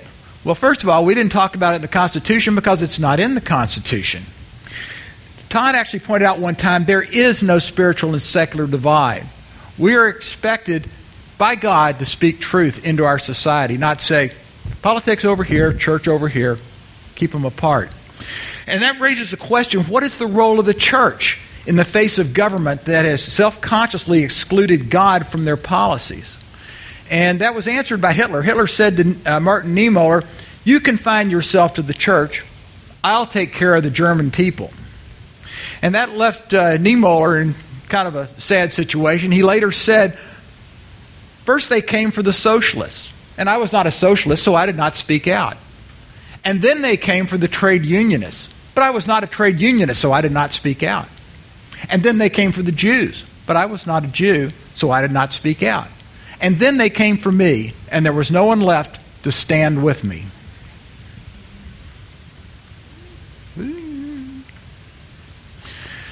So we have a slide here I call Building the Box. The situation we find ourselves in in the United States today didn't happen overnight. It didn't happen in the last election or the one before it. This has been a work in progress really since the end of the 19th century when a, a movement called progressivism arose. And there's a lot of people that have written lately on this history. And without going into detail, we'll kind of fast forward. But one of the key milestones was 1962 when the Supreme Court ruled uh, to remove prayer from the school the schools. And the things seemed to get worse. The 1960s, we saw a rise in promiscuity, the use of drugs. The 1970s brought us abortion. The 80s uh, were marked by a lot of materialism that's still with us today. The 90s, we saw public corruption. We saw the highest official in the land lying uh, under oath. The 2000s brought runaway spending and really the beginnings of lawlessness. And we see in the, in, in the current decade continuation of lawlessness and now an assault on marriage. And uh, my opinion, I think you're seeing the rise of the homosexual agenda. I think this is the lid for the box. I think the idea is to build this box, confine Christianity because it can no longer speak to the civil society, and then slam the lid on. You're no longer allowed to speak God's truth on this particular issue. And once you take away one piece of the Word of God, you're diminishing all of it. So we're in we're in an interesting situation. So what's the role of the church? The church needs to preach against unrighteousness in our nation. They need to train and equip their members in the Word of God, but also in the Constitution and a biblical approach to civic action. We must speak moral truth to the government. We must defend our God given liberties. If the government's allowed to take away one God given right, what's to stop them from taking all of them? Um, another thing of the church, we talked about the church's duty to care. If government becomes oppressive, if becomes truly oppressive, there are going to be victims. And one of the responsibilities of the church is to care for those victims, to be prepared to care for those victims. So that's another side that we have to remember. Um, Tertullian, the Roman author, said, You cannot parcel out freedom in pieces because freedom is all or nothing. So that tells us we can't be single issue. You know, I'm, I'm going to go out here and I'm going to work against abortion, but I'm not interested in this other stuff. I'm not interested in the Second Amendment. I'm not interested in due process. You know, I'm just going to do this one thing. No. Unalienable rights, it's kind of an all or nothing thing. And even the Romans recognize that. Uh, here's Charles Finney again, uh, speaking to us from the Second Great Awakening. He said, Politics are a part of religion in such a country as this, and Christians must do their duty to the country as part of their duty to God. So we must be active in politics and civil affairs. Okay, so um, Ezekiel 33 1 through 7, uh, it is quite lengthy, but um, once again, a message came to me from the Lord Son of man, give your people this message. When I bring an army against a country, the people of that land choose one of their own to be a watchman. When the watchman sees the enemy coming, he sounds the alarm to warn the people. Then, if those who hear the, the alarm refuse to take action, it is their own fault if they die.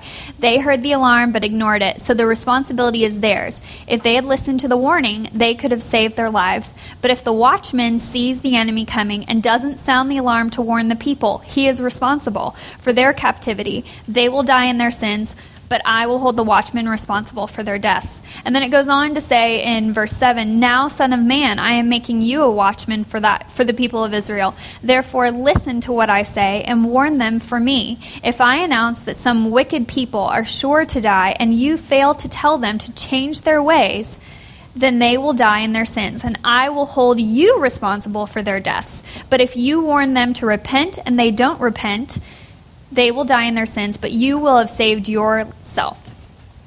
So I, I love this, uh, just the idea that we are all watchmen in different circles of influence and uh, just the people that we run into in our families, here at church, everywhere. Uh, but we all have a role and a, and a duty uh, to play and being active. Uh, Dietrich Bonhoeffer, uh, many of us are familiar with him, but um, Silence in the face of evil is itself evil. God will not hold us guiltless. Not to speak is to act. Not to act is to act. So apathy is not really um, a good method of, of being and, and modus operandi. Like it's just not it's not acceptable. Apathy is not an option. Speak the truth in love. And, and this is something that I struggle with is I have an opinion and I always want to share it. And um, that doesn't always work out well because um, I am not always kind and winsome and um, full of love. So, believers have a responsibility to the world, and it isn't easy. We have to speak up and we have to share the Word of God and share what is right and true. But, America, we need to speak the truth in love, according to Ephesians. Um, do not let kindness or truth leave you. You're familiar with the story.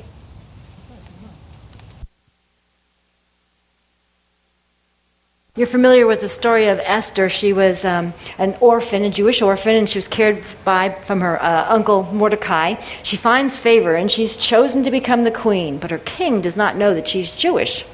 She finds herself in a position, a very awkward one, where Haman, which is her uncle's arch rival, becomes the highest of all the nobles.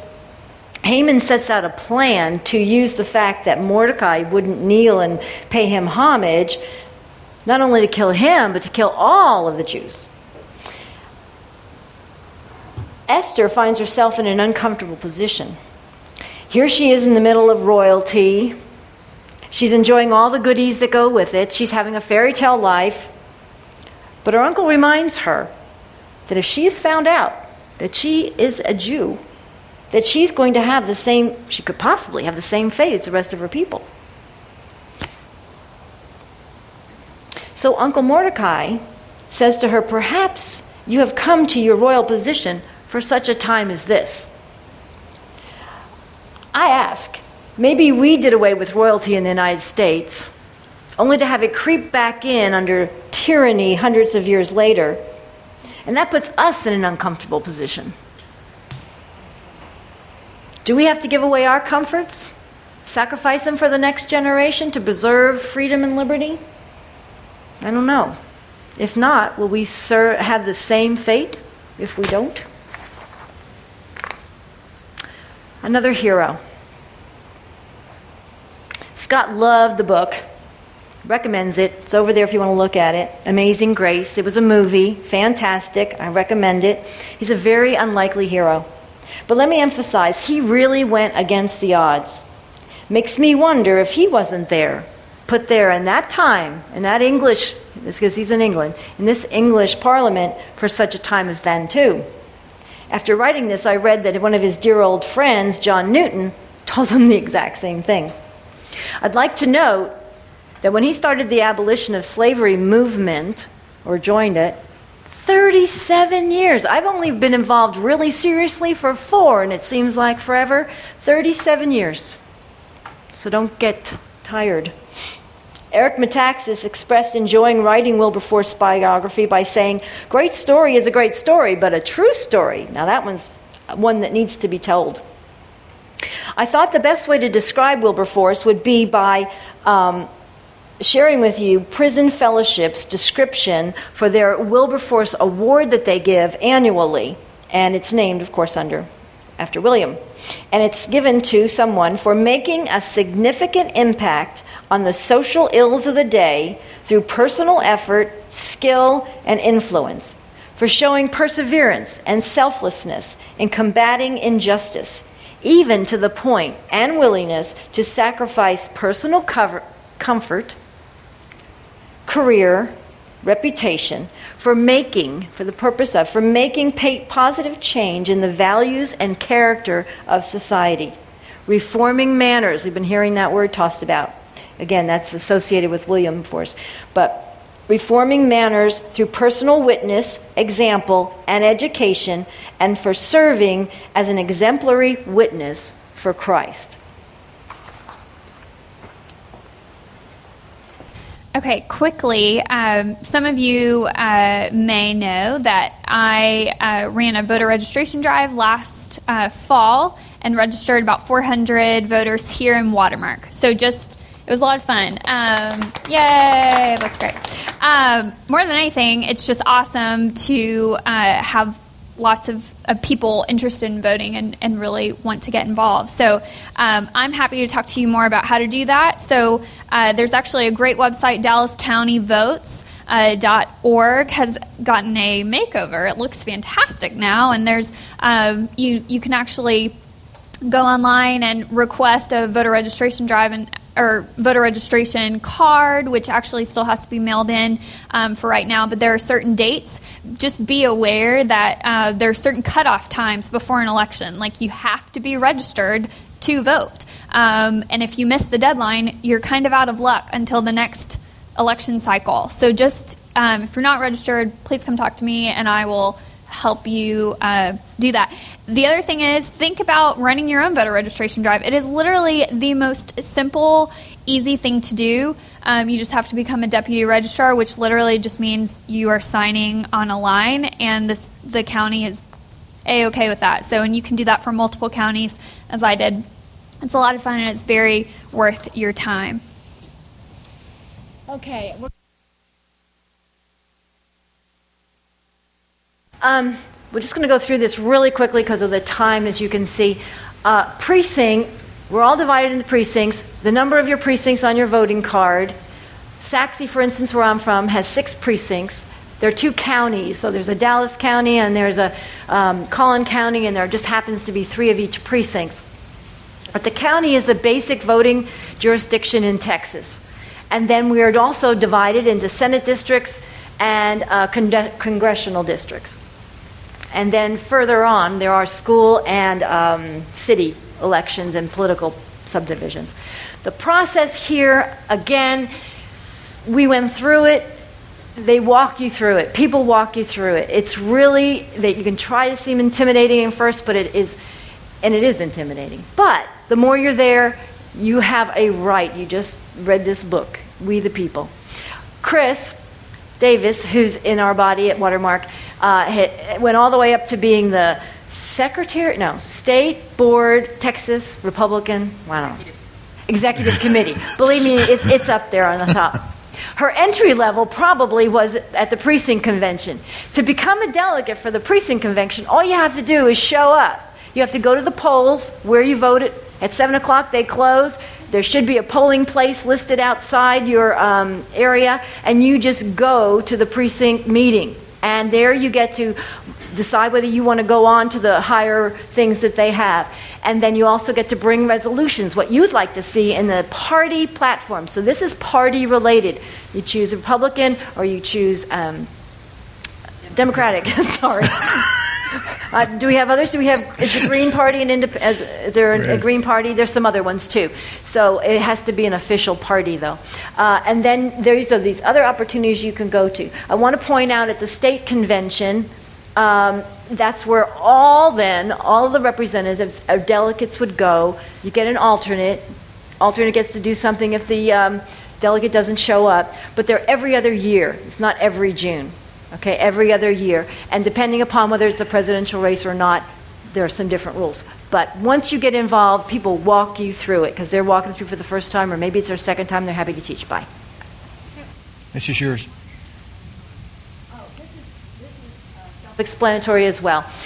An election judge, when you go in to vote, there's a person who is in charge. May not be always obvious, but that's the person that gets all the problems and things. But he's the one that controls that jurisdiction that day, makes sure that that uh, things are going smoothly and and legally. Um, Scott's been one uh, several years, and I've been his clerk, so I'm his right hand person. Am I on the right side? And and we just help him do that. Those two um, work for the county. And then the poll watcher, though, is appointed by the party. So you go in to make sure things that we're doing our job right, keeping things fair and square. So the importance of Christians getting involved in that process is to make sure that there's the integrity of vote because we we want things done right, fair. If the person we don't like gets in, as long as it was done fair, that's our that's our constitutional republic. Manhattan Declaration. Actually, you got two more. Oh, I keep going. Manhattan Declaration. Do we have time to show it? Let's skip it. Really? All Eric right. Metaxas is so good. All go right. go look it up. First of all, you need to read this document and sign it. You go on the website. It's on the back of your deal. Christians that we are handed heirs out. of a two Isn't he cute? What? You started to thousand year old tradition of proclaiming God's word, of seeking justice, of resisting tyranny, and of reaching out with compassion to the poor, oppressed, and suffering. Like those who've gone before us, Christians today are called to contribute to the common good. That's why we, as Orthodox, Catholic, and Evangelical Christians, have joined together to make a declaration. We don't agree about everything, but we act together in obedience to the God who's laid total claim on our lives to affirm the sanctity of every human life. Marriage as an institution between one man and one woman, and the inherent right of religious freedom for all. My name's Eric Metaxas. I'm a dad, I'm a husband, I'm a New Yorker, and I signed the Manhattan Declaration. Go online, read it first. I don't want you to do just because I said or follow what I said and just sign it. Read it and then um, sign it if you agree. 60 million, 60 million evangelical Christians, and apparently only 500,000 have signed it. What's wrong with us? Um, also, there's study materials you can use for your community group. National Day of Prayer, we've kind of talked about this already, so I'm going to kind of skip. There's information there. It's really easy, just like she got excited about doing the voter registration. I got excited about having Sachse have a National Day of Prayer. There's so many helps to do it. We've got you all the emails you need. Come see me, whatever is perfect. Go, I'm done. Okay, let's look at what we got posted under ACT. We got quite a few things here. Uh, just run through these really quickly because we're getting near the end. Grow up in Christ, vote righteously, vote, uh, train, teach children, communicate with elected officials, follow up your words and promises with actions and habits, speak the truth, research candidates, live what you believe, vote, model character, be familiar with law, let your light shine, be informed with what's going on. Don't be passive, don't be complacent, persevere with hope. Understand the breadth of Christian concern. Scripture memory, choose to be informed and aware. We are the living community called to support those around us while holding those uh, accountable for their actions. Stand up for those who can't, the unborn. Clarify the source of morality. Contact our legislatures. Meet with like minded people to speak up for Christian values. Act morally. Be Christ like. Attend, pray, stand, act. Study the Word. Lead by example. Encourage believers to, yet, uh, to get involved in the political process. Be equipped. Uh, active awareness of how current law is challenging our beliefs. Liberty, morality, law. Convert and equip people. Support politicians. Obey the law myself, except when to do so violates God's law. Good point. John 15, 12. Love others as Christ has loved us. Become better equipped in the Bible. Pray for protection against legal lawsuits as we attempt to challenge government with truth. Good point. Teach children a biblical worldview. 2 Timothy 7. For God gave us a spirit not of fear, but of power and love and self control. So that's, that's all really, really, really good stuff. So uh, I had a little bit here, and we're right at getting to the end, so I'm going to skip through this quickly. I had a little bit on writing political letters and writing op eds, and I'll just summarize real briefly. When you do that, don't send them a laundry list of gripes. Stick to one topic when you write, uh, and, and Tell them clearly what the subject is up front, support it with facts, state your opinion. If you're writing to politicians, ask them to take some action, to introduce legislation, vote for a bill, whatever. But be winsome, speak the truth with kindness, and don't threaten them. They know that they're subject to, to being voted out at the next election without you telling them. Uh, the main thing I'd add on uh, op eds and letters to the editor is know the rules of publication for the article and make sure that whatever you're talking about is current in this news cycle. Ronald Reagan said, No weapon in the arsenals of the world is as formidable as the courage of free men and women. And I would add to that, free men and women who know Jesus Christ and are committed to obedience and to making a difference in their world. So uh, we're going to wrap up here with a, a, a, what we call a call to action. And. Um, this is actually yours, isn't it? It is. So I'll stop talking. You're fine. Uh, so I'm going to have you forward one more slide. Thank you. So, to have a voice, uh, we must be present. So, speak the gospel, uh, speak biblical truth to those in authority, and with uh, winsomely and with kindness, take practical steps to participate in, in this republic. Uh, register and vote, my favorite. Um, not only vote, but be informed when you're voting. Know exactly why you're voting on an issue uh, and for that candidate. Uh, sign the Manhattan Declaration, as we discussed. Write letters to your elected officials. Um, even run for office. What a great novel idea. Not very many of us take that on ourselves, um, but I think that if we, um, I just think it's really important that more of us get involved and um, actively in our government. And for some of us, that is a calling of running for government or running for um, a candidate candidate position, even if it is for you know, two years or four years, and, and okay, I served, and then let somebody else take over. That's kind of uh, what it was originally set out to be. Um, and then uh, this is a really long scripture from Second Chronicles 36, 15 through 21. So I'm going to let you look this up on your own. But the, then the Chaldeans burned God's temple. They tore down Jerusalem's wall, burned down all its palaces, and destroyed all its valuable articles. He deported those who escaped from the sword to, to Babylon, and they became uh, servants to him and his sons until the rise of the Persian kingdom. So, this is basically just talking about um, uh, the rise of Babylon, and God did not spare Israel and Judah for their iniquity. Why should we think we, as Americans, um, should be spared? So, it's just something to think about. It's Second Chronicles 36. 36, 15 through 21. I'm sorry I couldn't read all of it for you. Good quote. Be strong and courageous. Go ahead, Scott. I can't emphasize, though, our conduct. We're not going to be liked because of the message. Jesus, in, in most cases, was unpopular. Um, they rejected him. Of course, they're going to reject us. But we're there to speak the truth, but in love. We need to model excellent behavior with the Lord's help by being respectful, winsome, show love. A gentle answer turns away wrath. I have to com- confess, I haven't always done that. They may not agree, but they for sure are not going to listen if you act rude or arrogant or unkind. No matter what, they observe what we do before they listen to what we're saying. We need not compromise biblical truth, but we need to speak it in a way such it be heard.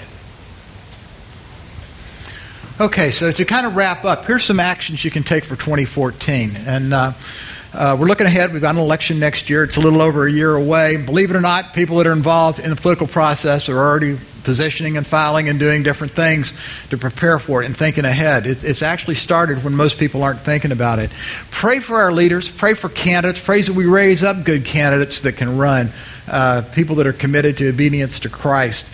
Pray that God would, would uh, bring about revival, that He would awaken people to the need for moral change in our nation. And, and raise up men and women that are committed to speaking God's truth into the civil society. If you're not registered to vote, register to vote.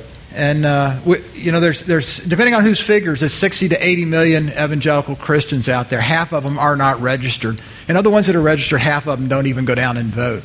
Uh, that's not fulfilling our duty. Not, not, not in this society that God has put us in. You can talk about other governments and other societies. That's another matter. Our society, that is a duty under the governing authority. Vote for the candidate that's most closely aligned with God's words, principles, and values. Okay, I'm going to tell you right now, Jesus isn't running in the next election. Okay? No, no politician is perfect. So what you're going to have to do is be discerning. You're going to have to know God's word. You're going to know a little bit about the issues. And be able to discern which one is the most aligned with the principles we believe in, and then go support that person.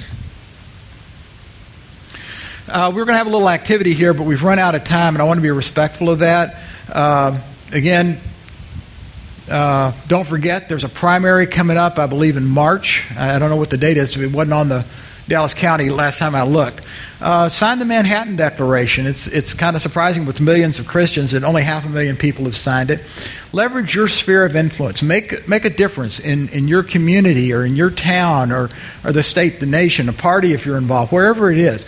And I'd like to challenge you to, to go home and think about this and write down three things that you're going to do in 2014 to make a difference in our civil society. This is some contact information. Uh, we, we, don't see this as ending. This is something that, that uh, Patty and I were kind of called this about a year ago after hearing some talks by James Robison and, and uh, uh Tony Evans and some other people, and, and realizing this was something that, that we needed to do. And so uh, we're, we're available. What we envision is that we can be a resource point. We've, we've showed you some of the things out here that we have. We've got some freebies you can take away that can get you in contact with other people if you're interested. There's scorecards from Heritage Action, and uh, there's some DVDs and things. And you've got a lot of resources right there uh, on the sheet that we handed out. But uh, this is our email. Uh, we're also on Twitter, and we have a Pray Stand Act Facebook page. And probably most of this material will get posted eventually uh, on the Facebook page. That's, that's my plan for that. But we'll also, anybody that signed the email list, we'll email it to you. We'll email you uh, slides, and we'll email you. Um, we're going to write all this up, and we'll get that out there too. So, uh, we're running just a little bit over, and uh, uh, forgive me for not quite sticking to the time. Just remember pray fervently, stand firm, firmly, act decisively, but in everything, in everything, obedience uh, to the will of God. And I'd like to close in prayer. And, Pastor, could I ask you to pray for us? Would you be willing to do that? I didn't ask you ahead of time, so I'm putting you on the spot. First of all, I want to congratulate uh, Scott and Patty and Audrey for an excellent presentation been outstanding.